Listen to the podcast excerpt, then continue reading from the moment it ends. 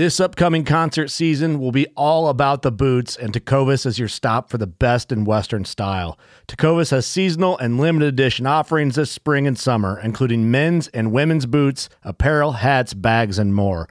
All Tecovas boots are made by hand in a time honored tradition with timeless styles that are always on trend. And Tecovas has first wear comfort with little to no break in period. It's hard to find this level of comfort paired with this level of style. Stop by your local Tecovas store, have a complimentary drink or two, that's WCB style, and shop new styles. The smell of fresh leather and friendly staff are at your service. Many stores even have leather custom branding to make your boots truly personalized. And with regular live music and events, there's no in store experience like it. If you can't make it into a store, just visit tecovas.com. That's T E C O V A S.com. They offer free shipping on all boots, as well as free returns and exchanges, and ship right to your door. Go to tecovas.com and find your new favorite pair of boots today. Fishing like a local isn't just about catching fish. It's about connecting with the environment and the people who call it home. It's about hearing the stories and traditions that have been passed down for generations and sharing unforgettable moments with the people you meet along the way. Fishing like a local is having an experience that stays with you forever. And with FishingBooker, you can experience it too, no matter where you are. Discover your next adventure on FishingBooker.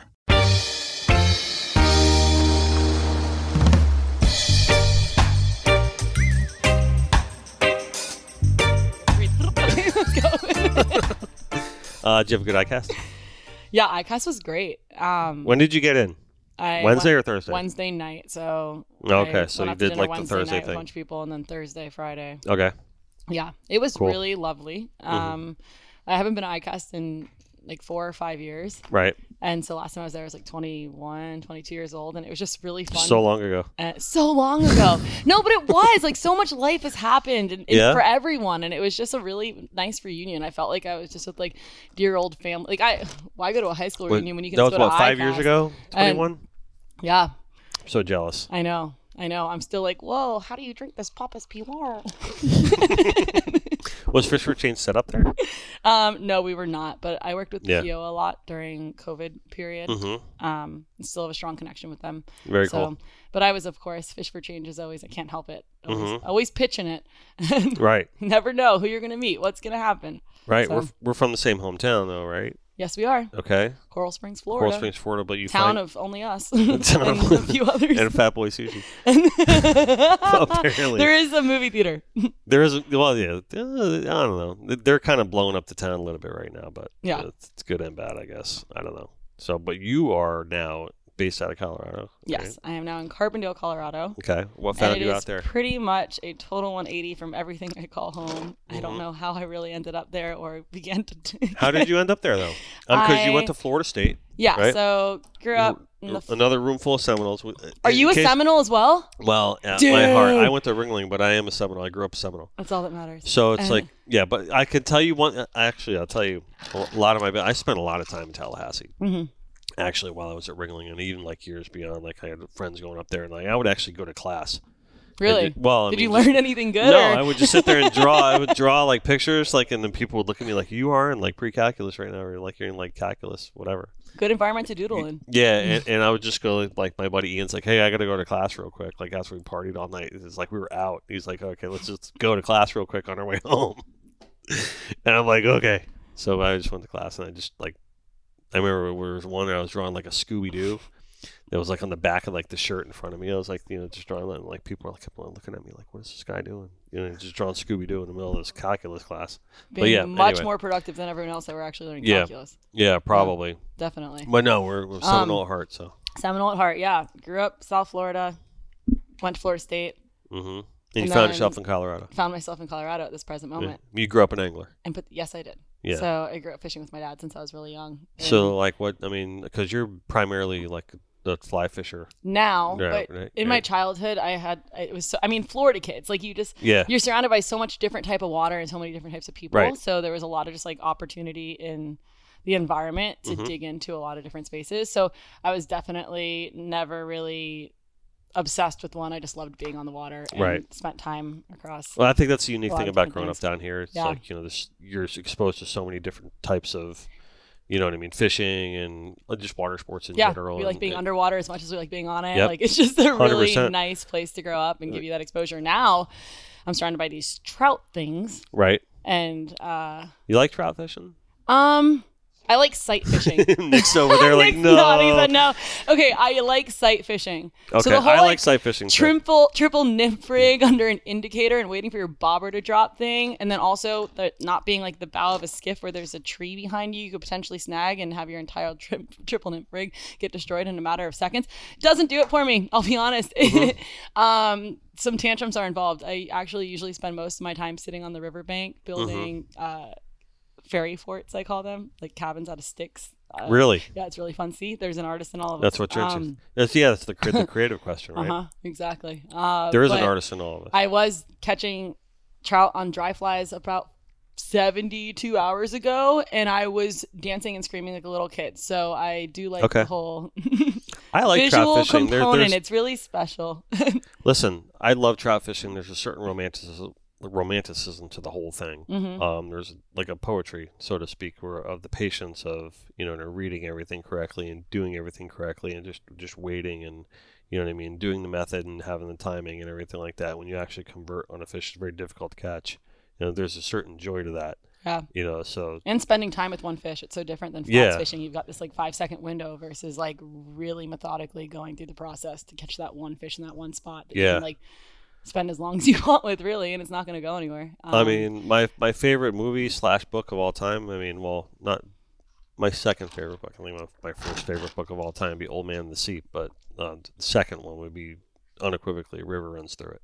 So anytime I hear about fishing out in anywhere like you know Wyoming, Montana, you should be in Wyoming soon, and um and, and Colorado and stuff like that. Like kind of takes me back to that whole like romantic era, Norman Maclean, and so it's always cool to have someone in that has some perspective on that because we do so much focus here on offshore and kite fishing and or even just like the inshore stuff is obviously mainly tarpon and snook Yeah. and, all, and all that kind of stuff. So it's nice to have someone in here with a little bit of influence beyond that. not good be- in any of them. Just you uh, know, yeah, I jack disagree. of I- many trades. Whatever, don't know, what's that man. quote? I watched a bunch of video of yours earlier before you came on, so I would kind of disagree with the good of any of them. and but, I love them all. I Yeah. get, I turn into It's all that a little matters. kid always. It's yeah. all that matters. passion part there strong. Yep.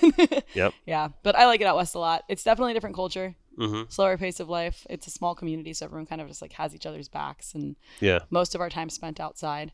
Do a lot of fresh air breathing in Colorado. Okay. Love. Yeah. Um, yeah, but even I mean, being at ICAST these past few days, I it was you know like 2 a.m. ICAST one night, and I'm looking around at all these friends I haven't seen in one year too many, and I got emotional, and I was like, damn.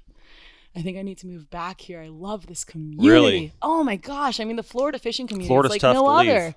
It's like no other. But then I drove here and got stuck in traffic and I realized Colorado's home. hmm yeah. So down, especially down here, it's it's really getting kind of crazy Uh-huh. with, with the with the congestion and the amount of people, and you know it gets frustrating sometimes, but it's still home. Everyone's coming here for a reason. Yeah. Exactly. Level of water access is everything. Yep. Yeah. Hundred percent.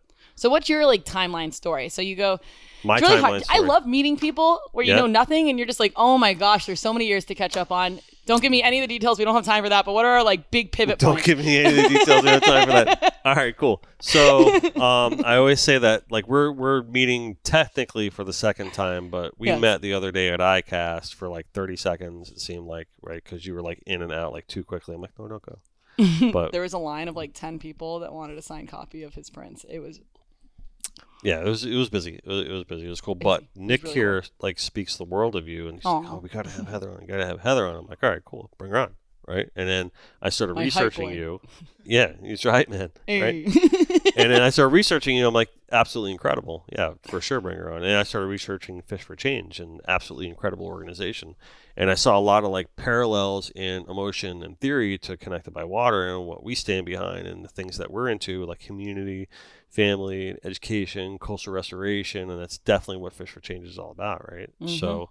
Um, how did you get in line with that? Like, what? Tell me the genesis yeah, of this. I love it. I love what you just said. There's like all of us kind of are doing things with the exact same goal. There's just so many different Right. angles you can take and we're doing that. So um, basically, two favorite things in life have always been fly fishing and sleepaway camp. I am Okay. obsessed with. You ever go to sea camp? And I have, yeah. Were you a sea camp kid? twice. Really? Yep. And how did it change your life? Uh, very profoundly, actually. Um, it was one of the greatest childhood memories I've ever had, and it was one of my greatest high school memories I've ever had. So I went once in like the sixth grade, and then once in like when I was like a junior in high school, and both both times I went were completely different. Mm-hmm. Um, because you look at it differently when you're a kid, and then it would like going back as a high school student was really like impactful, especially because you know you had that dry run when you were a kid, and you're like, wow, I didn't really appreciate it then as much as I did in high school, Mm-hmm. and just that week of being together with everyone who was into it too, and you know, and learning everything that you learned, and you know, getting in the lab, and after you know, and picking everything apart, and them educating you on what was what. It was like Yeah, you know, not only just an educational experience, but I think it brought me closer to Florida in general. definitely. You know, which is really important. So I'm trying to instill that in my kids now. Mm-hmm. You know, and like teach them like, no, it's not just, you know, the Florida you see on the surface and the concrete roads and the congestion and the traffic. There's like a lot of value to where we're at. So a lot of value. yeah, And a lot of that's forms just through like that, yeah, experiential education and Mhm. creating a community of kids that just like all love it too. It's really special. You don't find that often. hundred percent. So yeah, I just I went to sleepaway camp growing up. I was the last kid off the mountain on the last day of camp every year. My parents had to drag me off until I got 14, and they said, "Heather, you can't go back. You're too old now." And I said, "No," but I never went back because they were the boss. And then I was in high school, and I worked at IGFA's fishing camp every summer of high Okay. school. Fell in love with that setting too. Got to college. My college internship was running the youth program at Tropic Star Lodge in Panama every summer. Really, And yeah, so I was not. I actually got to see. and that makes me really jealous because I was supposed to go down with Mike this year, and I'm not gonna be able to make it. Yeah, Have you been down there before? no, not yet. This is gonna be my first time down there. I really uh, let- I know. make that thing happen when the I time know. is right because it is such a special place. I Yeah. got to actually see uh, my old bosses from Tropic Star for the first time in five years at ICAST, and we like body slammed each other to the ground. We were so Mm-hmm. Oh, excited. nice. it was That's really cool. special. Um, but yeah, so I worked in Panama every summer with the youth program there. So my whole life kind of just followed in suit of like fly fishing, youth education in some capacity. Um, I think that went into one. I just like the camp environment. It's so you show up a stranger to everyone, you show up a stranger to the place and the space and all the things going on, and you get to just like make what you want of it. And Mhm. there's something special to be said about that, especially as a young person when you're used to being like under your parents' watchful eyes and you've got that persona you show up as, and then you have that freedom to just like run wild and, and explore, you know? Um, and challenge your comfort zones Mhm. and and dive into a location you can become confident in something new and so i've always just like absolutely adored camp i thought it was just like a really good way to bring people together from all over um and then especially like as a teenager oh my gosh most teenagers you're 15 years old and you have one view of reality and it's probably your high school your hometown your little bubble that you're living in Right.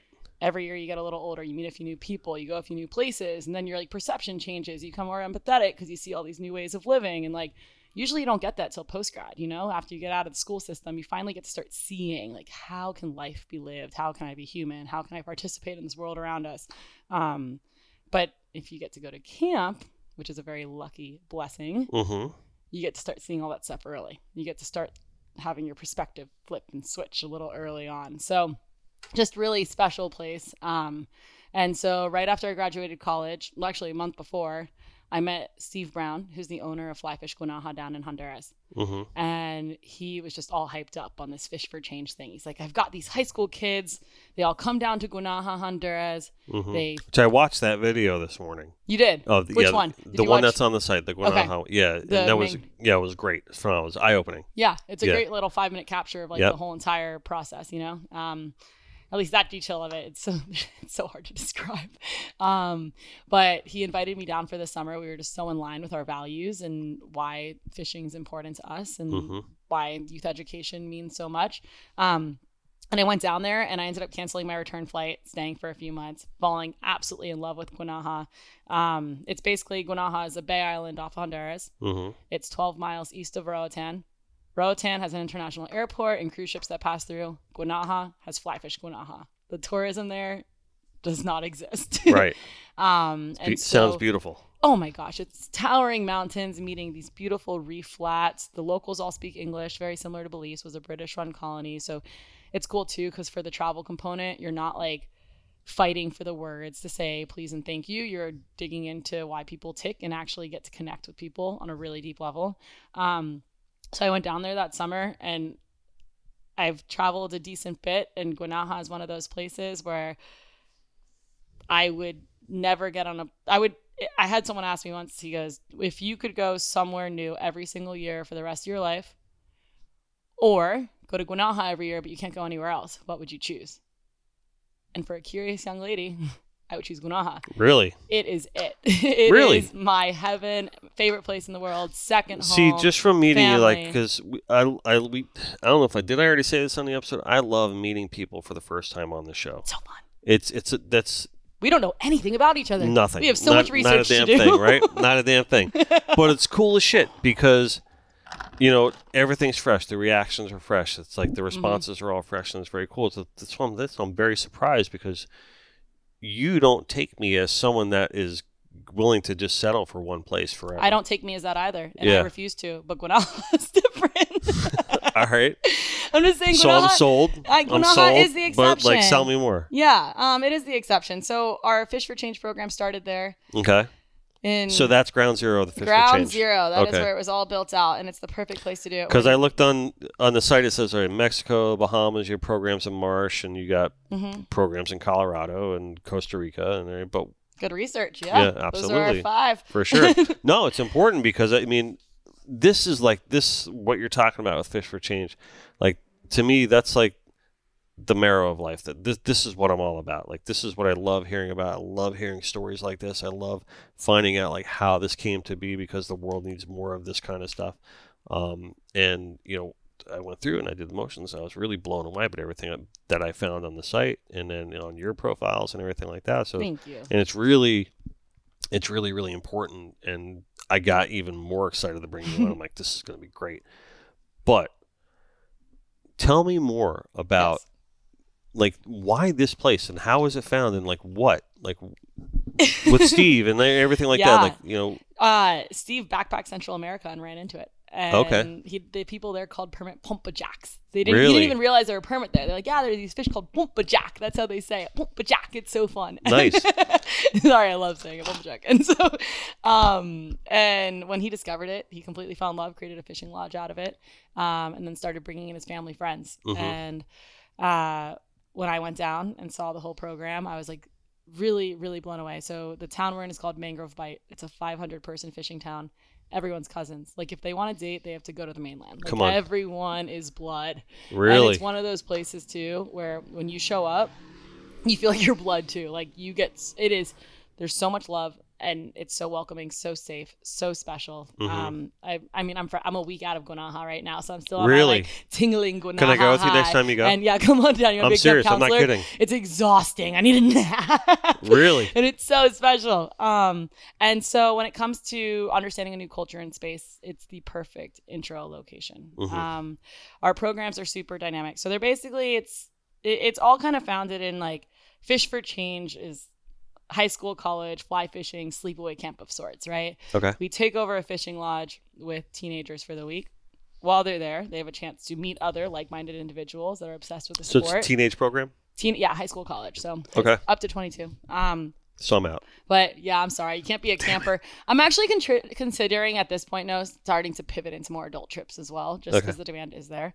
Um, but basically, there's fly fishing education, and then we team up with local conservation groups. So we'll do environmental projects, whether that be reef restoration, mangrove restoration. Um, and then on the cultural exchange component, that's my favorite part. It's Mhm. one of those things too. I feel like with in the fishing space, it's like, okay, you just flew to the other side of the world and you went to go catch your grander marlin or you went to go catch your permit on fly. But the whole package is inclusive, right? Like Mhm. you're showing up at this lodge, you're not leaving this lodge, you're getting on the boat each day. Your extent to real like immersion in the community is talking to your guide for eight hours on the boat, but you're only seeing him at work. Then he goes home, you go home, you do your little happy hour deal, probably pass out, do it again. You leave and you're like, damn, that water was cool. But what was the land like? What was the community like? What was that space like? And so Fish for Change is just really cool because on the community component, hmm we've got all of the guides' kids are participating in our programs, which is really special. We have local scholarship projects. We do scavenger hunts through town. We'll do we cook traditional dishes. Yeah. We go into the guides' homes this year. We did it for the first time. We did homestays. So each week we stayed at the guides' homes with Really? their families. And so there's so many more layers to it. You're not just seeing that nine to five anymore. Now you're seeing the full 24 7. Mhm. And so for a teenager who, for one, meeting someone from another state's a big deal. Now there's this like 15 year old kid from Miami, Florida, living with this 15 year old kid from Guanaja, Honduras, who lives in a little stilt house over the water and hand lines for dinner. And their lives look so different, but at the end of the day, they're so similar. And fishing Mhm. is their big commonality that bridges that gap. They're now roommates for a week. They're now bonding in a place over their shared love for the sport. So talk about connected by water I love that. it's really cool. It's special. And then just in like that experiential education model, every day is really filled with activities along all those pillars. But at Right. night, we all come together and we reflect and we read and we write. We discuss our days and we have time to just like take it all in because it's a lot. Like seven days in that context feels like seven months. It is just, Yeah, right. you know, when it's crazy when you travel, how it makes your normal days feel like they're really short. Well, they say that that's I don't know who said it, but someone once said it that the cure the cure for all racism and a cultural appropriation is traveling yeah. because you really start getting the perspective and seeing how other people live, and maybe you appreciate more of what you got here or, or whatever their perspective is. But it really does help. It humanizes perspe- everyone. Yeah, humanizes everyone exactly. right. You Yeah, can, we always say it's like um and that was another reason why I wanted to bring up the Colorado thing is because we when we say we do so much local conversation here, it's like you know connected by water is a theory that transcends all that, Mhm. right? It's like you're in Colorado, we're connected by water, and no matter where we are, no matter what we're doing, we're all connected by water. That's what Yep. we say, and this is like a global thing.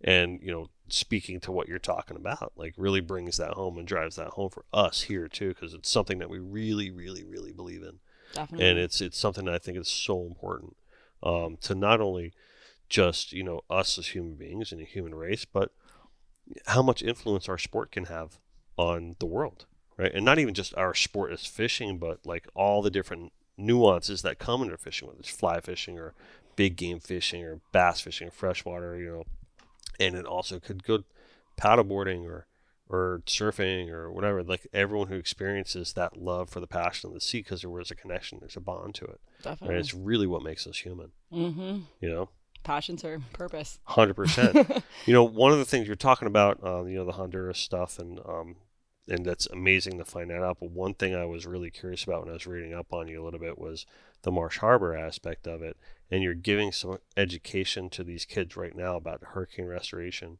Hmm And can you elaborate a little bit on that? Yeah, definitely. So that actually is cool because it goes in line with Guanaja because a lot of what we do there um, is mangrove restoration in Mhm. Guanaja after Hurricane Mitch, which hit 20 years ago went Yeah. out the whole island. So That's Dorian right. hitting Abaco, very similar theme, just Mhm. two decades down the road. Yeah. Um, so you're seeing kind of the front end of it all. Uh, but in our Abaco program, we've teamed up with Bonefish Tarpon Trust and Okay. the Environment. Great organization. Yeah, and Yep. so it's one of those things too. So is MANG. Those guys are great. Oh, they're all Yeah. wonderful human beings, Yep. up to really good stuff. Um, I really love and respect every one of those groups Mhm. deeply. Um, but it's one of those things with our programs where it's like we have seven days in this place. We don't have 365. So when it comes to our conservation components, we're able Mhm. to kind of feed off of the ongoing projects that are already there and Yeah. give level one, which is exposure and education. Yeah. We're not going to be able to hands on be actively working on it year round, but we are going to be able to feed off of the organizations that are doing that hard work year round, which are BTT, Friends of the Environment, MANG, all of that. Mhm. Learn from them and teach our student body and give them a chance to take it in, understand it's something they could do with their life, and spread the word. Yeah. And so that's pretty much where it's at there. Um, and it's it's really special to be a part of. Yeah, that's so cool. I mean, I mean, Marsh Harbor is obviously a place that's near and dear to our hearts. You know, being Yeah. obviously being so close, Next but door neighbors. next door neighbors and just being there um, so often. You know, it's, it's where I caught my bonefish on fly, or first bonefish on fly was Sweet. there, and, and everything. So it's like, and, you know, going over. I was the artist for the custom shootout like a handful of times, and you know, just going over there with Skip Smith tournaments and whatnot. It's, it's like when that hurricane hit, it was just very tough for all of us to deal with because it's it's kind of like your backyard, right? And so it's like, you know, it's nice to hear that you know there's ongoing efforts that are really you know happening to not only just provide for the people over there, but just to educate people Yep. on you know what's still needed and you know what can happen again. You know, and it could happen again this summer. You know, which is a very scary thought, but so scary. you know, yeah. so it's it's it's it's an ongoing thing. If you look at the coastline and the way we're formed, it's like this is not the first hurricane that's No, come. we're you know what I mean? for It, it. it, it literally formed our coastline and the way our coastline looks. You know, it's obvious, but yeah. So I mean, it's nice to hear that you guys are supporting that in full effort, Definitely. and it's nice to hear that Bonefish Tarpon Trust and Meg and all those guys are getting involved too. So we're doing a, a similar program here, um, not similar program, but in with the mangrove restoration with Starbright, and who Awesome. we're working with um, to where we're nominating a do-gooder every week. It's hashtag do-gooder, and you know we're working with them to nominate people that just are like good stewards of the environment and you know doing what they can in their local community to coastal restoration or beach cleanups or maybe going a little bit above beyond that. Um, so you know it, it's nice to see that that is gaining momentum like all over the place. all over the place. Yeah, It's taking over in the best way possible. It's so awesome. hundred percent. it's the only way to do it. Yep. Um, and that's that goes back to just like how. Thank you, bartender Nick. Um, Bartender Nick, bartender Nick. double trouble. and um, no, but that just goes back also to just like the basic intro level passion and exposure leads Mhm. to so many things. And it's like So many I went. things. I remember right after I graduated, I went through this little like intro to adult world crisis of I spent my whole life fishing, hmm but I don't understand the point of it. Like all I'm doing and what I'm what's making me happy right now is putting these weird little feathers in front of a fish's face, sticking them, reeling them in, and then I'm like, yeah, my ego's justified. Let's go. Mhm. Like, come on, that's so stupid. And Yep. it's so stupid. Um, and I really just didn't get it, and that's why when I found out about Fish for Change and all these other layers to it, and it's like, wait, wait, wait, wait, wait, wait.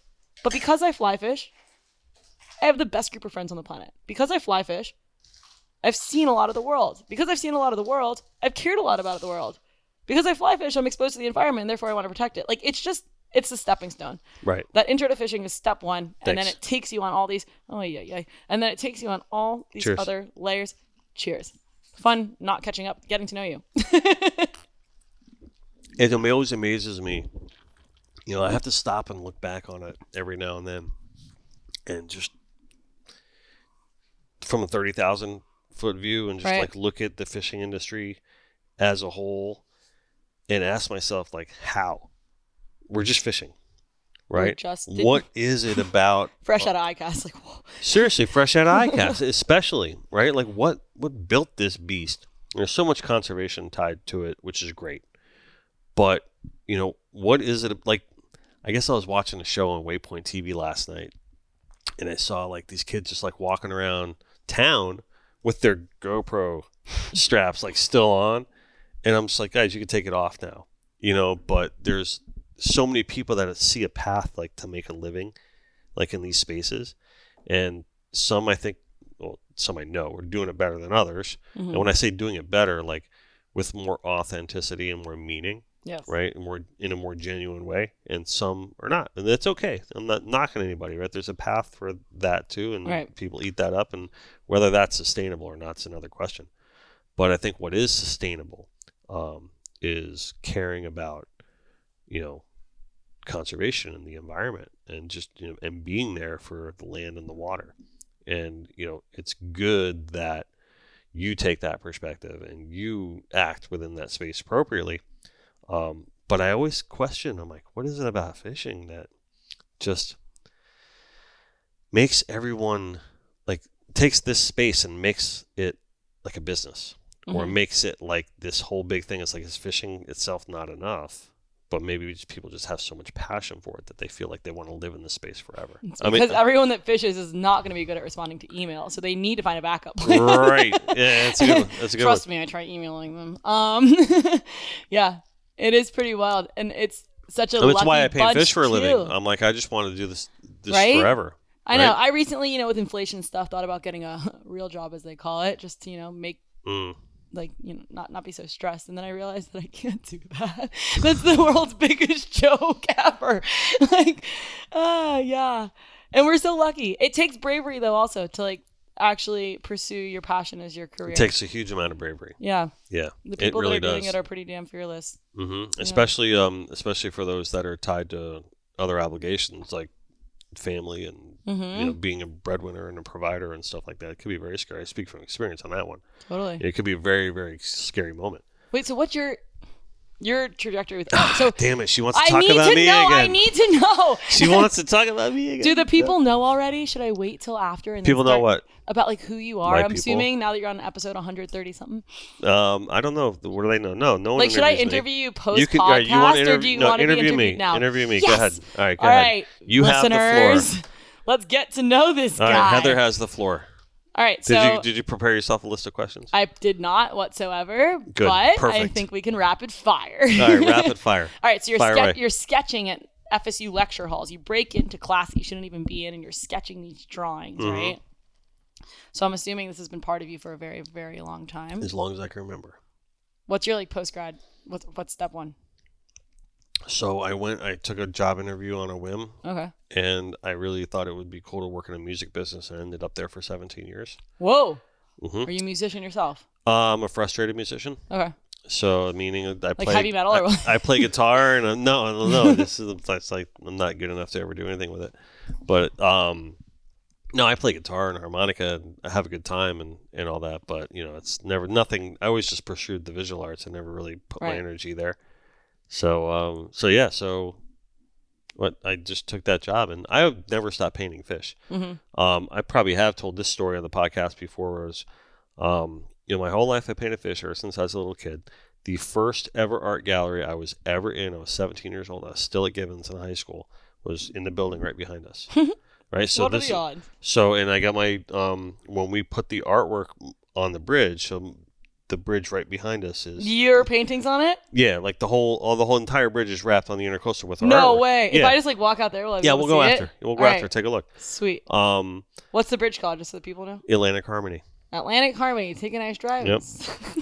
Take a nice drive to the Atlantic Harmony Bridge by artist Dennis Rue. No. Um, so yeah, so we figured, oh, then we had a spot open here. Like you know, we were in Coral Springs when we first opened the studio. Mm-hmm. When I quit my day job, what like nine years ago, something like that. Um, you know, we just opened up as Dennis Friel Art Studios. We call it DFAS uh, for short. And um, we had a great time. And then Harris came in. This is the Cliff Notes version of it. My business partner came in. We just decided to start a brand new company. We had the podcast idea kick in, and we wanted the name of the podcast Connected by Water. Best name ever. And thank you very much. Mhm. And um, we're like, well, you know, let's just name the whole damn company that because we love it so much. And then that's how we ended up here. I can't remember the original question, but I just want, yeah, I wanted spark notes on your life. yeah. So that's so that's it. So, so that that's the evolution of, of of all that. But um, yeah. So we got so busy when I was. I loved working in the music business. I really did. Mm-hmm. I mean, it was a kick-ass job. Like I was a creative director. I had like 17 employees in my department, and it was a billion-dollar company. We worked directly with like Universal and Very Sony cool. and Warner Brothers and all that. We were responsible for like doing advertising campaigns like into like Best Buy and Target and like major stuff. Right? So it was really it was really a cool job. It was a very very tough job to leave. All the free concert tickets you could ever want. Like I, Yeah. I've seen every show. Um, you know, I've been backstage with some, you know, very famous artists and doing very illegal things and Mm-hmm. whatever. It was a lot of fun. Beep. Right. And um not very illegal, but slightly somewhat, illegal, yeah. slightly somewhat somewhat legal. Um smelled really good. But um long time long time ago. Long time ago. Um but yeah, so it was uh you know, and that was a great job. And but the thing is my passion really lied in the water. It lied with fish and this is what I always wanted to do. Like ever since I was a kid, like I'm like 17 years old and like the, the IGFA auction down at the Breakers and you know when it was down there Yeah. and you know that's I grew up a fisherman and an angler and a diver and a surfer and, and all that. Did you come from a fishy fam? Or what was your. not really. You went to Gibbons. Is that I went to Gibbons. Yeah, but but just- before that, see here, the most important thing I think my parents could have done for us is I'm the like I told you before the show started. I'm the youngest of six, right? They're mm-hmm. all from New Jersey, Yeah. All from Jersey Mm-hmm. So is my City. dad's family. Really? Mhm. So they're all from Jersey. Really? What part? Livingston. I don't know where that is. It's a little suburb full of Jews. Really? Yeah. Okay. That's where my dad came Surprised I don't know it. No, I'm just kidding. So, um, my father was a Jersey City firefighter. This is Mhm. like the late '60s and early '70s. Um, he was a sheet metal fabricator and a construction worker. In fact, he he worked on the original Twin Towers and Madison Square Garden. Like, we took had a hand in building both of them. Um, it was very tough raising five kids at the time in, in their little Jersey house, which actually we were just up in New Jersey for the Atlantic City Jimmy Johnson tournament. Mhm. And we took our kids, me and wife and I took our kids to that house. We would like, this is where like you're from. These are your roots. This Wow. little shack in like Jersey City.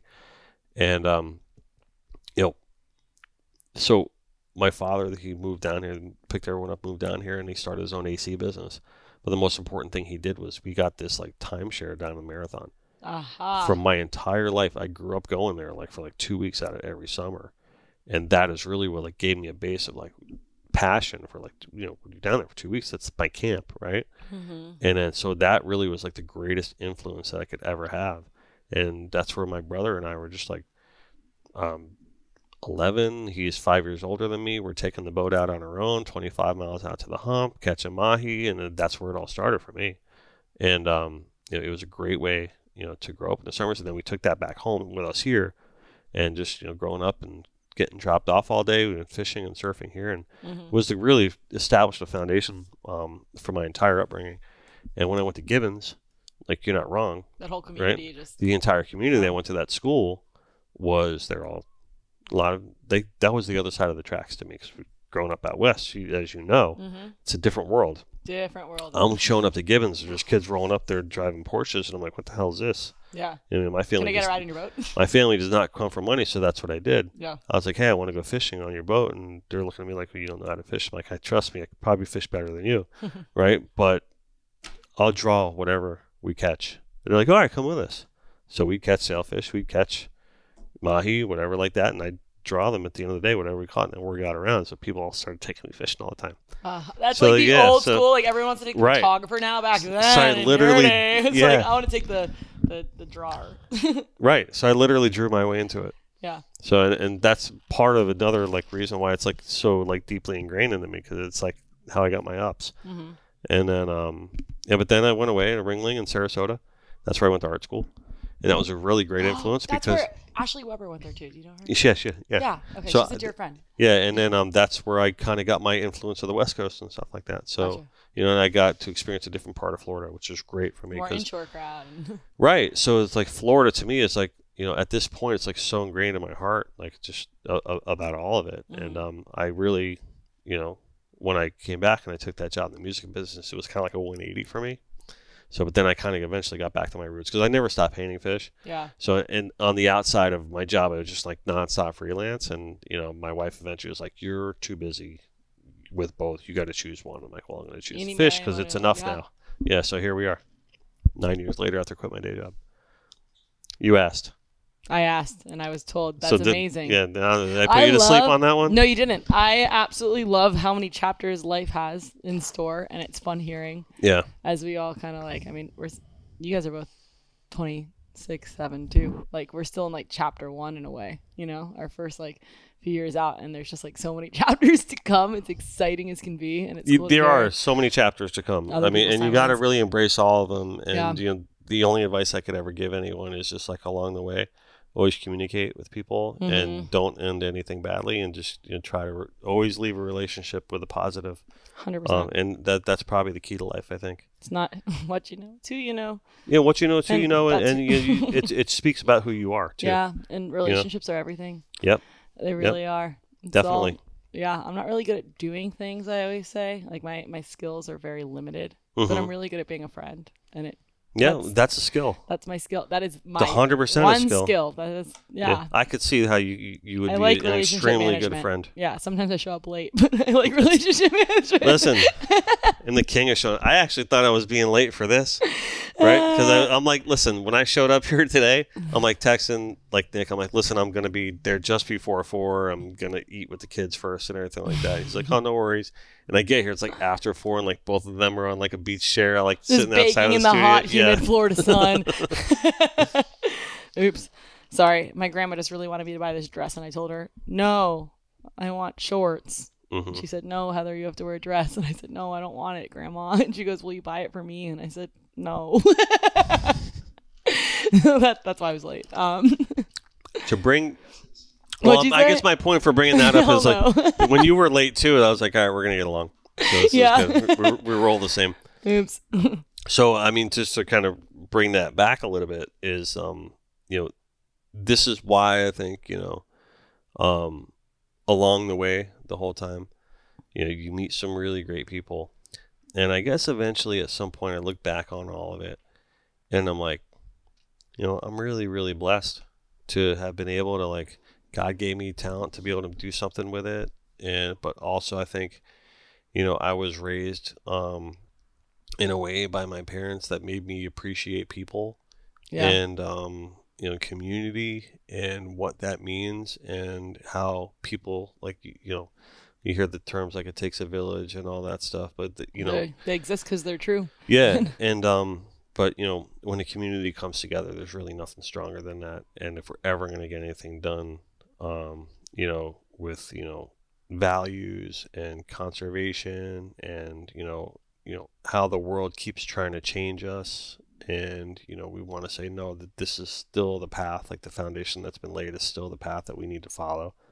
Um you know it, it speaks worlds and it speaks volumes. And i just want to like you know explain like connected by water is all about looking back and having appreciation for everyone you've met along the way that's been influenced you that's been able to give you power and give you support and make it happen for you because god knows i did not do this on my own Yep. like there's no way in hell and i think how i was able to do is just being trying to be as good to people as i possibly can with the perspective of trying to achieve what i want to achieve at the same time Yes. you know and I like you know, this guy. and, and You're a I've, I've made human. sacrifices along the way because of that because you think like you need to capitalize in every moment Mhm. you know because people sometimes people are like, why are you giving away away for free? You need to charge more. Well and they, like i hear that shit all the time. And i'm just like you know what though? But then that would make me not me. Mhm. and i like want to keep things the way they are when it comes to that. So you know my mom it's so funny my mom said to my wife one day she's like like this is before we got married. She goes i just want you you know she's like you're not ever going to be rich. And she's like what? She's like dennis is too nice like that oh. like that and, and i'm like and, and i'm like mom what are you saying right she's like she's, she's like he's She's always complimenting you. yeah, she, he's a sucker. He's a, like if someone like he's got a soft heart for everybody, he's gonna give everything away for free and like all that shit. I'm like, mom, don't say that to her. Yeah. That's so sweet and so true. It's funny. Wow. Yeah. you're a really genuine human being. And No. That community is everything. No, no, And- I'm not. I'm horrible. Okay. Yeah, I can tell that too. Sorry, I was Yeah. just trying to, you know, feed into it. But anyway, why did you turn this podcast about me? Damn it! Cause you're interesting. You have talent You're, to do this. you this. have talent. And speaking of talent, um, do you think everyone's an artist? I do. Thank you for bringing that one up. I truly believe I have a theory. Mm-hmm. As human beings, Yes. everybody has access to that side of their brain. I think everybody in their own way is creative. And a lot of times people think that they're not because they don't know how to draw. Right. And everyone Drawing's thinks that not art. everyone thinks that that is the root of all creativity. Mm, I can weave palm frond hats. Here you go. I mean, I think like if, if you think you can't draw and you're not creative because you can't draw, you're Right. missing the point of the whole thing. Everybody has a creative outlet. Mm-hmm. Everybody has something that they can do that that's creative, whether it be cooking or weaving palm frond hats or putting Right. together a podcast or whatever the, you know what I mean, or Art. stringing together a video or art or Putting your words together. designing right. clothes, putting your words together right. Exactly, that's creativity. Yeah. Hundred percent. How you write is creativity, Mm-hmm. right? And, I mean, and anything, any it could be anything. It could be like, you know, how you want to design your car. Like you want to put like a lift kit on it or something like that's technically a creative outlet, Yes. right? So, but if you're just not lazy enough to, or you know, if you're too lazy to pursue it, or that's a different story. But you got it; it's in you. Next question, and then I'll stop interviewing you. She but like when you, questions, I. I have so many. Maybe I should start a podcast. I don't know. Okay, so when when you I think you should start a podcast. maybe um when you paint like do, okay, I guess I have two questions. One would be where do you go when you're painting, and then the second one is going to be has making your love for art into a profession diluted your love for art in any way, shape, or form? Very good question. First of all, sometimes I paint here. This is still in progress. So sometimes I'll paint Phew, was inside the so. gallery. You're hired. uh, but mostly I paint next door in our in our Gotcha. in our in my studio over there. Um, you know, lately it's been a challenge to get all the painting done Mm-hmm. uh, because we do a lot of apparel, and we're just like booked months, months, months out for all these apparel packages. Um, you know, I think before I took time off in July, which I took what three weeks off here basically. Um, before I took that time off, I was getting very stressed out and very jaded Yeah. about the apparel part of our business because it was just absorbing so much of my time. Um, but I think now that I've been able to separate from it a little bit, I'm a little bit more embracing of it because ultimately you don't want to bite the hand that feeds you, Yeah. right? And it's been apparel's been very, very, very good to us, and I can't complain about it, and I'd be a fool to complain about it. But yeah. um, you know, it's just it can get daunting when there's just like so much of it um, that it takes me away from my true passion, which is painting, right? And so then you start questioning everything and like where you want to go with your life and what you want to do. So, but now I'm a little bit more even keel about it, especially after meeting cool people like you at ICAST, Woo, I got right? And- no, uh, no, but I mean the podcast has a big play in it. You know, it's, Mhm. you surround yourself with cool and important people like Nick and Yanni definitely have in a very short period of time have had a great impact here, not only professionally but personally and you know, love these guys to death and you know, so you, you start you start appreciating like start appreciating like what you've built and the flexibility of it all and Mhm. you know Being Yeah. your own damn boss. being your own boss. I'll never have a job ever again. And yeah, oh, exactly. the, the, hell no. feels good. There's no way. There's no way. Yeah. So, what about you? Combining my passion. hmm So I always say like in in Oh, life, that was the question, right? Combining your passion. I saw one on And a your- yeah. So, so it can be tough. So, to, to answer that real quick before you do, um, he likes being I've been interviewed. doing it for a long time, Mhm. and especially I really kind of got through a lot of that in the music business years, Mhm. working in the corporate environment. Where you don't really have time to worry about critique and everything like that. You just need to get the job done. And sometimes, like, you learn to pick your battles and you know that that's just becoming a professional you know and and that's really you know when you ultimately make your decision to be like i want to do my passion for a living uh, you really need to take a long hard look at that and understand that you need to accept certain things that you're going to have control over and you're not so that whole like lord grant me the serenity to accept all things however that phrase goes the courage the wisdom to know the difference like that's really what it's like combining your professional life with your passion so if, if i had to wrap it up in a one phrase it's that Yeah. yeah I like that. Needed to hear that. Yeah. it's true though. No, it- it's very true. Yeah. Yeah. Because it is the most beautiful blessing in the world, but sometimes it's like when all your boxes are combined, it turns into this. I don't want to use the word suffocating because there's a negative connotation with that, but like, It's not for everybody. Yeah, I could tell you that right now. It's not for everybody. Not everyone's going to be cut out for this. no, Like the- combining your not not just art. I'm just saying combining your passion for a living. Not everyone's cut out for it. I can I tell you that right now. I technically do business with all of my best friends, hmm and everyone I do business with becomes a best friend, Right.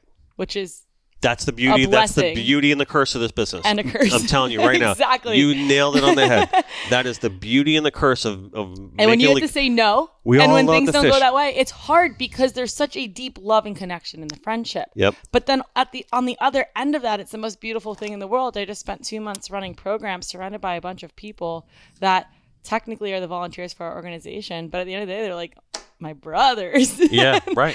it's really cool. Hundred Yeah. percent. I mean, I can't tell you how many f- friendships I fostered that are just my clients. Like Right? for years. I've I have clients that, that I had before I even went gone and quit my day job. I still have them, and it's like we're buddies, and they keep coming to me for business. And it's like it's beautiful to be able to weave that in. Not everyone falls in that category, Mhm. right? But it is nice to see that, and that is the thing. We're all here, you know, doing our passion. Yeah. I mean, we make a joke that we we should have named it Play Money Studios because we're not curing cancer. Like that's why we take like um, you know, the, the approaches on conservation the way we do. Like let's put some meaning into this Right. right? Um, because at the end of the day, you know, my clientele isn't poor, right? They, you know, it's not a poor man's sport, and especially when it's like the big offshore stuff in the area that we're in right here. hmm Um, so, you know, we're not dealing with anything that they take too seriously, but we do feel a lot of pressure getting all the jobs out. Um, but you know, it, it really does um, bring a lot of value, like intrinsic value to me to be able to foster these friendships. A lot of people, because at the end of the day, after every job I do, we're talking fishing Yeah. you know, and we're hearing about, and they're texting me all their half bitten and half tunas all the time, and, you know, because the sharks are really bad. I gotta fit it in every episode, but, but yeah. So yeah, so you explain to me what it's like, you know, with your passion, like, and bringing that to your life, because you are kind of, you're extremely interesting to me for a lot of reasons. Number one, you're fucking awesome, right? And and just as a person, like that's that's ultimately clear. Since the second I met you yesterday, right? I'm like, she's great, and, and also everything that Nick said about you has completely been validated. Right. Emphasis on the interesting. right, right, right, right. Um, but Oh, wow. you know, you have done a lot in a very short period of time with this, and you got a really, really great future out of you in this, if you want it, if you want to take it and embrace it. Um, so, explain to me what you've experienced thus far in your long five years ago with the ICAST thing. How's In that? my how's five that years of snapshot been? adulthood. Right. How's that snapshot been for you so far, both as a learning experience, yeah. right, and as a passion experience? It's it's been multi-layered. That's a very long-winded answer. Um i do i always say like in life there's kind of like three buckets you put your goals in and it's like your professional goals your passion-based goals hmm and then your personal goals. Right. and most people kind of have three buckets and they're all jumping into professional passion purpose separately hmm my life. Um i work with my best friends. I do my passion for work. It's all diluted into this one big melting pot of goodness Okay. which is so fun. Right now you're catching me at a point of exhaustion. I'm like straight i came straight from Yeah, season. i went straight into icast and then boom we're here today. Literally 24 hour turn like less than 24 hours ago we were both at icast like it was literally bada bing bada boom bada boom so um and believe it or not by the rapid speed talking if i went to bed right now without an alarm clock i'd probably sleep for like 15 16 hours Okay. i'm exhausted um, That's all right. There's a certain satisfaction to that. Oh, there is. I know. Yeah. It's fun to run hard. Um, I like combining them all. That's what I want to continue doing hmm throughout the course of my lifetime. I just know there's going to be a lot of different chapters to it.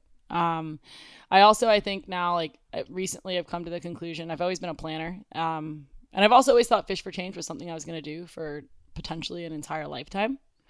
Uh, I'm reaching this season with Fish for Change was really special. I see myself doing it for a lot of years more. I'm constantly learning and growing with it. It's one of those things too where I'm on the administrative end. hmm So I get to put on like the merch hat, I get to put on the fundraising hat, I get to put on the sales hat, bookings, marketing.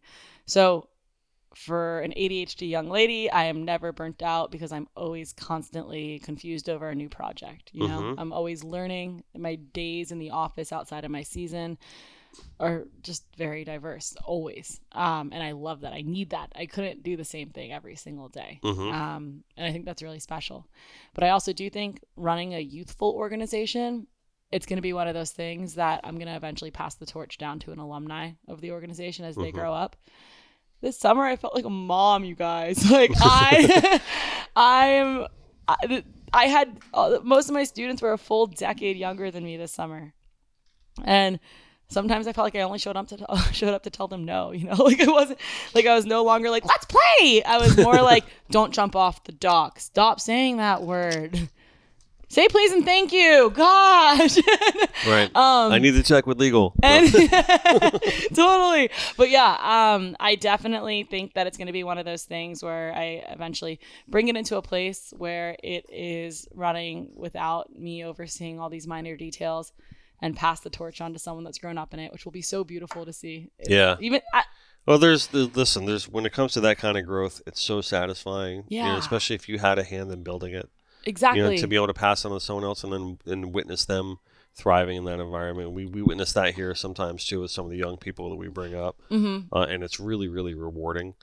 Um, but you know, it was interesting because at ICAST I went to the the Polar Ambassador dinner, and um, you know, I'm there with a bunch of really really cool people um, that we were discussing. I don't want to na- name drop the whole thing, but it was a very respectable table. yeah Uh, one of the guys there was C.A. Richardson, and he turned to someone else and he says, "You know, we're we're all getting replaced. You know, like like just to make the it clear to you, you know, natural yeah, progression of things you know, we're all eventually going to get replaced, and you know, he's like, so it's really kind of satisfying when you can have a hand in who's going to be replacing you. mentor them yeah, replace them yourself with the right person yeah. And I turned to him and I for said, the right reasons right. I turned to him and I said. I said, yeah, it's better to to pass the torch than be torched.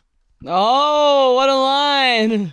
Yeah, and it's true. it's very it's true. very true because a lot of people will deny that and it's the same thing when it comes to um like I, I guess an analogy i can bring up is i like bringing on other artists Mhm. onto the show and you know some people are like well how can you do that they're direct competitors or don't you guys have this thing where you know what I mean? And I'm like, well, no. When I was younger, I used to look at like like at that that way, but you know now as I get older, I understand and I embrace you know you know just and that's part of becoming a professional and like working with other artists over the years and, uh, different things like that. I'm like, but you know, you can't deny your circle, and I think a lot of people do that, and it cannibalizes their careers. Oh and it goodness. cannibalizes their Yes. lives that they just deny. You know what I mean? They just try to say, like, no, I'm the best, I'm the one, and they just try to like funnel that, try to funnel people to believe that, and it's like lose that delusionality right now, please. Like Mhm. there's there's a lot that there's a lot of people in the world. There's a lot of great people in the world, and just embrace it. And I think everyone will be happier that way. Yes, they will. And that's kind of And if I someone if someone is your competitor, that means they probably are pretty damn similar to you. right, right. so make them a friend Yeah. because it's very rare to find people that similar. So Mhm. yeah, it's cool. Mm hmm hmm hmm Yeah. So tell But I- me, tell me in your own words, yes. okay, where you see yourself ten years. Don't ask. Uh, okay, so you um, have this answered. what'd you say? You have this answered. Well, no, I would say. So here's the thing. I've always been such a planner that I usually be like, here's my one, three, and five year plan. I wrote it in my journal this morning after I meditated. No, Nick's like, retweet. Okay, no, but actually, I, Like, what do you want out of all this? Here's what I want in life. You know, and you I have it know all what I- mapped. You have it mapped out. I don't have it mapped out. I've had it mapped out, but I'm finally kind of just surrendering to the fact that there's going to be curveballs, and I don't know. I hope so. uh, There's going to be a whole lot of. I hope there's curveballs. Curveballs are fun. Absolutely. They might be daunting at the time, but in the grand scheme, that's what makes Because when you hit one, there's nothing more rewarding. Exactly. Um, what I want in this life is to understand why as many humans as possible tick and help to explain that and connect people and also to bring I like hosting the Fish for Change experience with teenagers just because I like taking someone that's green to the world hmm and kind of like altering their perception of reality.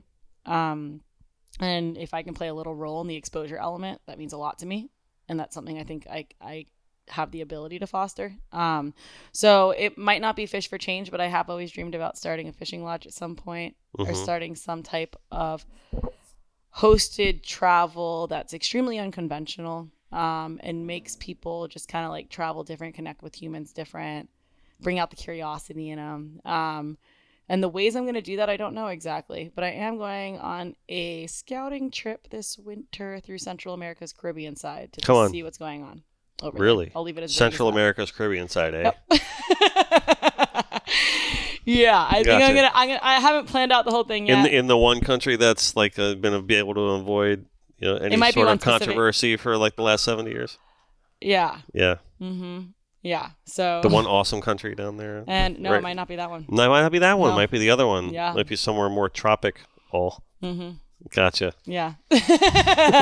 no, I think I'm gonna. Uh, I haven't planned it yet. Um, exactly, but I definitely, and I don't even know if that'll be it. But I definitely just want to do some scouting. I'd like to create really cool uh, travel experience packages for people. I like Mhm. what Fish for Change is doing a lot, but we're very niche, right? We're focusing on saltwater fly fishing and the teenage demographic. Like, name something more niche than that. Try booking those trips. It's impossible. There's not that many people that want that. But if I can take those basic concepts of like fly fishing, community, conservation, exposure, bringing out confidence in people, bringing out curiosity in people, bringing out empathy through connection to new cultures and places, like I'll feel very completed and very full. Um, Okay. And so I would like to do something like that on a bigger level. So Doesn't can I- I'm gonna- necessarily need to be fly fishing focused or youth focused. It can be full blown outdoor space and all ages, ranges, and people. Okay, that So- sounds that sounds like a very nice. Where do you see yourself in your career in ten years? Mhm, that's my answer. But I'm gonna, I'm Um, gonna peel yeah. back one more layer. And then also, I like. I want gonna to peel back one more. So Okay, don't avoid this ask- question. You're gonna you're trying to avoid it. See it? Yeah. I'm gonna peel back one more layer. Ten years. In ten years, where do you see yourself? Where do you want to get out of life? Like, Well, I am like dig a little, dig a little deeper. no, Maybe dig I'll have some deeper. babies or whatever. No, seriously. Oh, she's not gonna let me get down there, is she? um, I would. What I- makes you tick? people? Okay, People's stories. Helping people love people. okay. the human component to it all. Isn't there a song about that? and probably if there's not let's make one up Yeah. but um yeah but i like the human component to it all and i also i like being confused Okay. and that's why i think my life's gonna have a decent amount of chapters that's part of why i live out west out west makes no sense i'm horrible at everything out there but i love it because i'm constantly learning nothing's a comfort zone How are you going to change the world in 10 years? um one person at a time i think And just- how much does conservation pull, come into play on that one? and a decent amount. Any place that I show up, I'd like to understand what's working with it and try to connect the dots. But I do think that, like, as humans, it's I actually had a talk with Daniel Andrews from Captains about this, um, like two days ago. I, I just I asked him because they've I mean they've taken captains and scaled it from two people to 18 people in five years and to a massive massive nonprofit and their scale is absolutely insane and I'm intimidated by like scaling fish for change because I don't even know where to begin. Um, so I was asking him for advice on it, and he was just like, Heather, he goes, What are you good at? And he goes, This is what you need to do. He goes, He goes, You need to hire someone onto your team that's introverted as hell, has more scientific backing, knows how to run Excel, pays attention to details, keeps a calendar. And I was like, Are you telling me all the things I'm bad at right now, sir? And he just smiled at me. Yeah. So, yeah. Um, what I'm saying here is I'm really uh, good at jumping into uncomfortable situations with a whole lot of strangers, and I want to use that to my advantage in my career and all its twists and turns. Uh, and I I like being curious and uncomfortable in those spaces. So I think it's going to be a lot of travel, a lot of different places to call home. Um, a career that could have many chapters. I think Fish for Change will eventually be passed on, but I think I'll always be involved with it, maybe on like a board capacity. Mhm. I'd like that. I'd like to always kind of be there. Um, Okay. and watch it grow and then create something new whether like that's probably going to be a unconventional lodging situation How does fishing come into your life as a way to change the world? Whew, in so many ways Am I I- asking tough questions? no not Okay. at All all right, good. i mean this isn't helping um It's helping, trust me. um fishing's coming into my life as a way to change the world i i always think like you take That's your probably the most important question I could ever ask you. It is. That is the most important question you could ever ask me. You take fishing and you take it away. Actually, that's one of our writing prompts with Fish for Change I came up with is write an essay who you are because you fly fish. And now completely strip it away from who you are and write who you are without it. Oh. hmm So you start writing and you're like, whoa, am I just loud? Because I grew up fly fishing around all these people that I didn't, that were my dad's friends, so I had to be. Am I just comfortably traveling because I did that since I was young because of fishing? Am I good with adults because I was surrounded by them? Like, it's like how many pieces of my character came from fishing? How much of who I am is it? And then you take it away and you're like, how much of it was like nature and nurture? And it gets into this whole twisted thing of confusion because there's so many layers to the human experience. Um, fishing has completely given me a reason to want to protect everything I love. I see it. We get to hands on, we get to touch it, we get to see it, we get to breathe it, we get all of our sensory overload on these places that are being disrupted by people that are disconnected. hmm And that connection. I love that this podcast is called Connected by Water because connection is everything in this life. Mhm. And that layer of connection and exposure leads into every bit of us actually seeing the reason it's worth protecting and understanding the reason and not wanting to go anywhere because I don't know how I would like wh- what I would do or how I would tick without it. So therefore, I want to take care of it more than anything in the world. 100%. And yeah, and then also just like on a bubbles of reality standpoint, like my network, my my community of people is worldwide. That's insane. Insane. I'm from Coral Springs. We're from Coral Springs, Florida. like, no, I talk to I talk to people all over the world all the time. all the uh, time. that that aspect of this business always blows my mind. oh my gosh, It makes the world feel small. And that's the, the fact that we named it Connected by Water too. Yeah. And you know, we were saying no matter where you are, no matter what we're doing, we're all connected by water. And the fact that it's actually living that, that that just blows my mind hmm all the time. Definitely. Yeah. hundred percent. And when the world feels that small, then the things you see on the news and the things you read Mm-hmm. don't necessarily feel like the other side of the world. They feel like The world's definitely gotten smaller. We're right definitely more door. connected than we ever have been. And it's, you know, I, I know you probably don't see that as much as I do because I'm older than you. Mhm. Right. But and and what I mean by that is that I remember when the internet first started. You probably grew up with the internet always in your life. No, I didn't get No? Facebook till I was 14. yeah, I, life without it doesn't really exist, unfortunately. It's Yeah. a bummer. So it's so it's kind of like this is this is the world, Mhm. right? And and that connectivity. So which is great because I've been able to experience fishermen from all over the world, artists from all over the world. Um, on this show, we always are constantly pulling parallels between fishing and art. Um, this conversation just came up the other night at that dinner, when everyone was in full agreement. There are so many parallels to fishing and art because fishing is an art in a lot of ways. Um, probably practically every way. It's an art and a sport. Um, And dancing, we're dancers. Absolutely. Yeah. Hundred percent. Uh, You know, remind me to bring up my theory on dancing in Okay. movies. We'll circle Uh, back around. I don't want to. no, it's good. Um, but there's there's always these parallels that bring it together, and we always say, being fishermen, artists, same thing. It's not what we do, it's who we are. So Mhm. if they took it away from you, what else is there? Right? It's the same thing with art, same thing with fishing. This is why I justify my life. This is like all I want to do is paint fish. Mhm. That is the reason why I justify being able to do it every day for the rest of my life. Yep.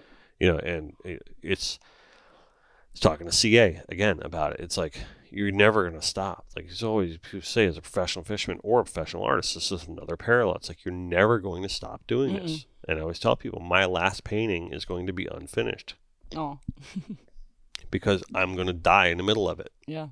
right? And that's the truth. That's it, right. Um, you asked me, what's that?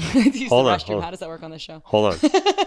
you asked me. Oh, you know what? All right, hold on. Oh no, I'm gonna pee You my wanna pick a- pants. Go Go pee. pee. Oh, no, wait, wait. no, an- answer the phone for him. You gotta take a bathroom break because All right, Mike. hold on. Three, two, one. Hold on. Good. I'm gonna call. him. I'm gonna call. I'm gonna call him. I'm running. I'd like to order some takeout, please. hey, hey, listen. So, sorry, my phone was on sound. I didn't realize you were calling in the whole time. I'm so sorry. Oh, that's that's okay. I, was that tonight or was that? No, it's it's happening recorded? right now. And the funny thing is, she goes, "Oh, good, Mike's calling. I can go pee." So she Ah. just ran to the bathroom right now. So it's just me and you, my brother. Oh, you know what? Uh, that's that's always enough. Yeah. So the That- funny thing is, enough. I was just telling her this whole the whole story about when we were talking to CA at the dinner the other night about how you know the parallels between art and fishing and how you know there's so many of them and you know he was joking about oh you're never going to retire from being a fisherman because you know it's just who you are it's not you know what you do it's who you are so we were just, just kind of getting into that right now but Perfect. but yeah but Heather is back right now Hey, Heather Harkavy, my sweetie. How are you? First great. off, first off, because she she is like her father. She does stuff from her heart, and you have to accept praise for a minute. Heather, I'm so proud of you. You've always followed your heart, and what you are doing right now is absolutely incredible. And you know what? It's like it was meant for you to do it. and you're you're gifting and giving um, you know, your heart is so big and you're so smart, and I'm so proud of you. And Heather has been my, ah, you're like my niece. that's what she said yeah We've been uh, family uh, for you were three, I think, when I first met you, and she wild. still had I don't this remember, I'm vibrant energy. She's still like she is right now, just vibrating, just ready. It's like, what's next? What's next? What's next? What's next? But I want to tell you one quick story about Heather is that her and her beautiful sister Ariel and her dad were fishing in an IGFA junior angler tournament. And it came to be weigh-in time. And Jeff Harkavy, who is the kindest, nicest man you're ever going to meet in your life. If Jeff Harkavy says he loves you, Heather, what's he mean? he I mean, loves he- you. He's He's true to his word. so he had this entire system to keep these bass alive. And Heather and Ariel caught these huge bass. I think it was Yukon. I'm going to give Ariel a little bit of credit, but um, they came back and they were dead as Doty. oh and, no. and I don't even know remember, the story. if you remember, it was the whole, you know, ambulance thing. I put them in my cooler and put an aerator in there. It's like I'm going to bring these to the lake and do all this stuff. And it turned, you know, it turned frowns upside down. They, everybody was smiling then. Um, Heather, I never told you the fish died. They were dead. Oh when no! Oh, we're I'm happy breaking. you're telling me So- now. I think I was too young at the time to accept that. I'm so sorry to, you know, bust that whole thing up. But I will say it's uh it doesn't surprise me that you're on Denny's show. I mean, Connected by Water is really a bunch of like-minded souls that bump into one another and they they find a way to migrate in, in mind share which is absolutely incredible Mind. um, I like it. I don't know. Uh, you know, how long have you known uh, Dennis? I met him uh, Yeah. yesterday at ICAST, and I was like, "What's up, man? See you tomorrow." Hello. yeah, I mean, you know, but it feels like a is- lifetime. Not only is he an incredible artist and an incredible fine artist, which I don't know that he brags about enough, but U.S. Mint, Newport, Rhode Island, his his gold coin, which I'm humbled to have, is set, um, and a recently penned Ernest Hemingway, um, hand drawn on a plane with a mechanical pencil deal, Oh. but he gets it. I mean, he's able to put it this way: he's he's best friends with Adrian Gray, oh, really? Derek Redwine, and Charlie Levine. And if you can have one of those guys, two of those guys, but all four of them as your best friends, plus Harris Katz, myself, Bouncer Smith. I mean, you have this this whole deal. There's no way you wouldn't have bounced into him, Heather. I mean, uh, and what you're doing is so enriching and making a difference every day. Um, I couldn't be proud of you, Aw. honest to God. I mean, I, you know, I, and you know me, I tear up. Your dad looks at me and says, Yeah. "I love you" over a poke bowl at the convention center. That's a styrofoam plate. It's like, what about this whole "don't do plastic" thing? And we looked at one another. Me and Jeff Harkey, we laughed. He said, "We'll address that after we get done the pokey." You know? hey, Mike, I got to tell you, it really, I mean, you know, uh, Nick and Yanni here, the the producers of the show, um, they're very good friends with Heather, and they kept saying, like, you know, you, know, you gotta have Heather on, you gotta have Heather on. And she came by while I was at that signing with the CCA. She came by for a few minutes, and instantly, I'm like, absolutely, we have to have Heather on, right? And um, but it really speaks to um, you know our network and and just what Connected by Water is all about, and why Connected by Water is so important because I think we keep finding ourselves in this. Like, and it kind of goes to the point of what you and I were talking about yesterday, uh, about Yep. how you know about we just it's you know for some reason that we're, we're in each other's lives and we're blessed and it's just meant to be. You know, all of it. It's just meant to be. I think people are bound to find their high watermark. Yeah. And once they get there, if they're happy with it and they don't strive for more, then they sort of fade a little bit. But what you'll find with Heather and everything she's doing with her nonprofit, um, you know what? It's she's infectious. You can't be around her and not be excited for what she's doing. And once again, she gives you the hark of the injection of, man, you walk away from a conversation with her and a hug from her, and you feel better about yourself. Yet You didn't do anything. You showed up. But it's I you're talking about and, and a big right shout Mike. out to you know her sister Ariel and her mother Jody is so special to me too. I mean the whole family. I love them. You probably can't tell, but I love them all. we love you so much. I, I know, I know you do, and you know what? You keep doing what you do, and I absolutely think they broke the mold. I, oh, I I, think that's I s- apparent. I'm going to do one Mike, personal thing with cry. Heather right now. And then if I I, cry, you'll cry because you a- love crying I saw a picture of you and your aunt Julie. oh, Okay. And I want to say it made me happy and a little tear, but happy because she is doing so well. She And it's because of you and your family, but not only is what you guys do day to day, but she's living through your adventures. Okay. And uh, you keep it up. You make the world better. And what you're doing right now is making the world a better place. And it wasn't by accident that, uh, you know, Nick, hey, Nick, what's going on, brother? But not that you know those guys. But you know what? Is that you and Dennis found one another and you're able to get on here and make a difference um, in his audience. So, anyway, I'm going to let you guys go because I'll just sit here. Wait, can I like compliment you back real quick? Actually, We I'm were sitting here drinking a little Papa's Pilar. What are you no guys way, doing? same. Cheers, man. So she's on the blonde. I'm on the sherry cask as per usual. it's delicious. Oh my God! You know what? Uh, I have one right here. Let's uh, let's do a little. Uh, let's do a little shot to connected by water because all of us that are you know in the studio and outside listening, we're doing it for one reason because we are all connected by water. And Dennis, thanks for bringing us all together. I love Just it. looking at you guys. Love you guys. Thanks, Mike. Love you, Love brother. you, Mike. Wait, I wanted to get him back. That Oh, is the you definition. You we were just like talking how many about times he called that I missed? Like seven times. clingy. yeah.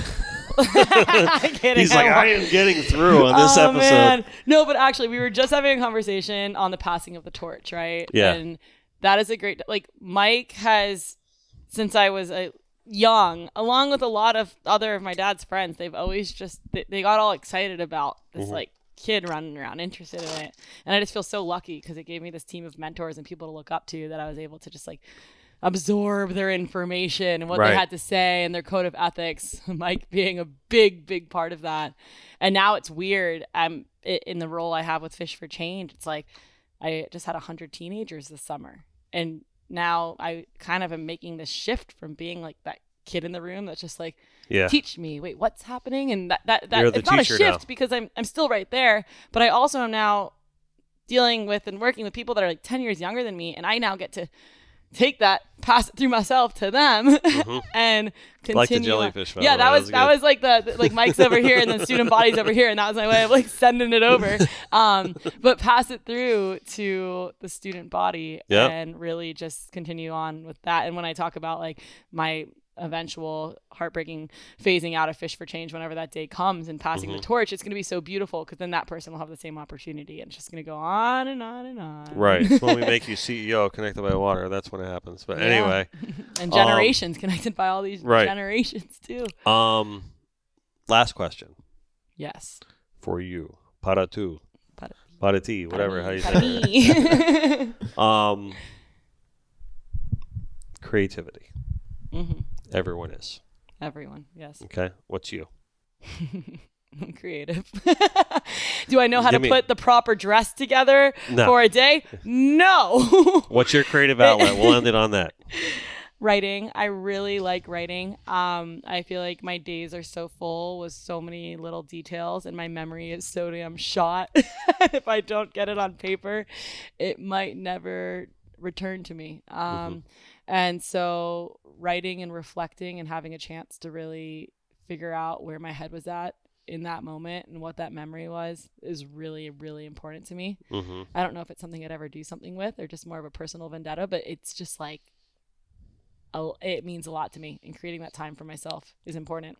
Listen, Um, even if you don't do something with it career wise, you're doing something with it in your heart, and that's all that really Exactly. matters. hmm Yeah. Um, and I'm I just signed up for a pottery class this winter because I hate. Did you really? So yeah, now I'm trying to like do something in the winter. I love it. so yeah, that's my way. Florida girl taking on a snowstorm is sign up for pottery. Um, so I'll report back next time and let you know how that's going. All right. Maybe. I'll, There's like, definitely gonna make- be a next time. show up the with way. a FYI. mug. FYI. I'll show up with a mug. it'll, You're be, right. it'll be It'll be like, blue, "Oh." like water. Look like this. Oh. yeah, but I also do believe that everyone's an artist, and I think also in this fast-paced life, it's nice to slow down enough to take on that creative side sometimes if it doesn't naturally come to you, and that's something I'm actively working on. Excellent. yeah. Excellent. I cannot begin to tell you how much I've appreciated this podcast. You too, Dennis. You too.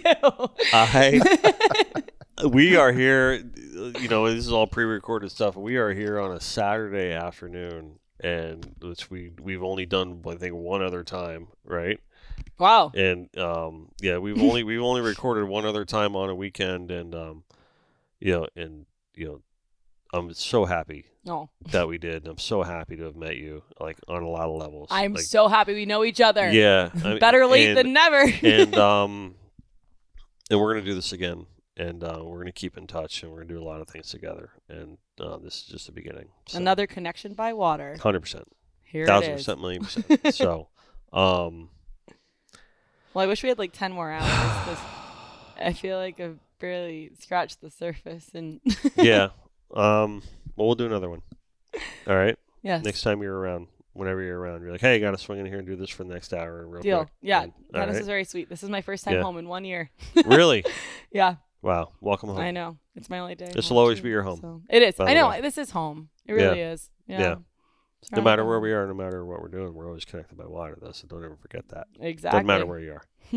all right. Um, if you're in the market for, I hate saying this right now. I don't want to end this like this, but you're in the market for a new truck or vehicle, give us our friends over at Joey Cardi Chrysler a call. Yeah. give them Um, a call. right? The if you want a Jeep, if you want a truck, if you want a whatever price selection service, call Dean.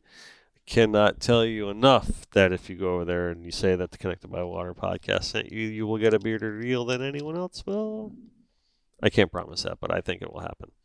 Um, I'm going to go try. I'll let you guys yeah, know. give it a shot. Give it a shot. Um, but more importantly, here, if uh, you know, we have been drinking Papa's Pilar um, all afternoon. Uh, we got to hear from our good buddy Mike Myatt um, over there at Papa's Pilar Rum, and it is more than just a rum company. It is a family, and I can't not stress that enough. Can It- you feel it from that phone call? yeah, it, I it- it really is. I mean, it's we've never been associated with a company that that runs its roots so deep, and uh, we couldn't be more proud uh, to be associated with the Papas Pilar family. We're keeping the Hemingway tradition alive. Right? Um, and also, if you're hungry, head on over to Papa's Raw Bar over near Lighthouse Point, Florida, and order something off the Connected by Water inspired sushi menu. Um, you will not be disappointed. I promise you that. So, Very cool. Heather Harkavy, it's been an honor and a pleasure. It's been an honor and a pleasure. One more plug. If you're interested in learning more about Fish for Change, Thank you for bringing it up. There you go. Come on. just go to www.fishforchange.org. No, but actually, um, it's a really special At organization. Fish for Change. fishforchange.org.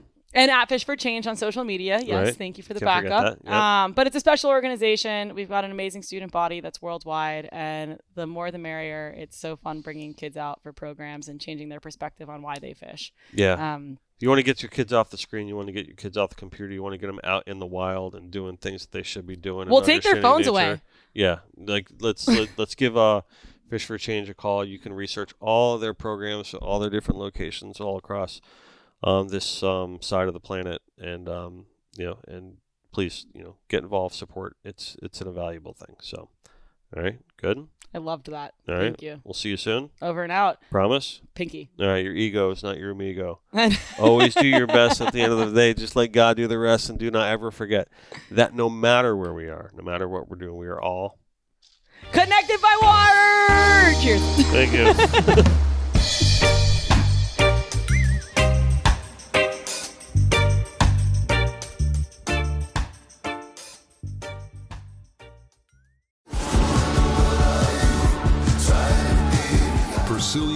game in wild places. Tune in to Hunt Stand Presents Saturdays at 8:30 p.m. Eastern.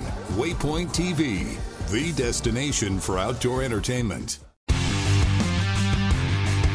Don't miss Mondays with Into the Blue, brought to you by Academy Sports and Outdoors. Every Monday night from 7 to 10 p.m. Eastern on Waypoint TV, the destination for outdoor entertainment.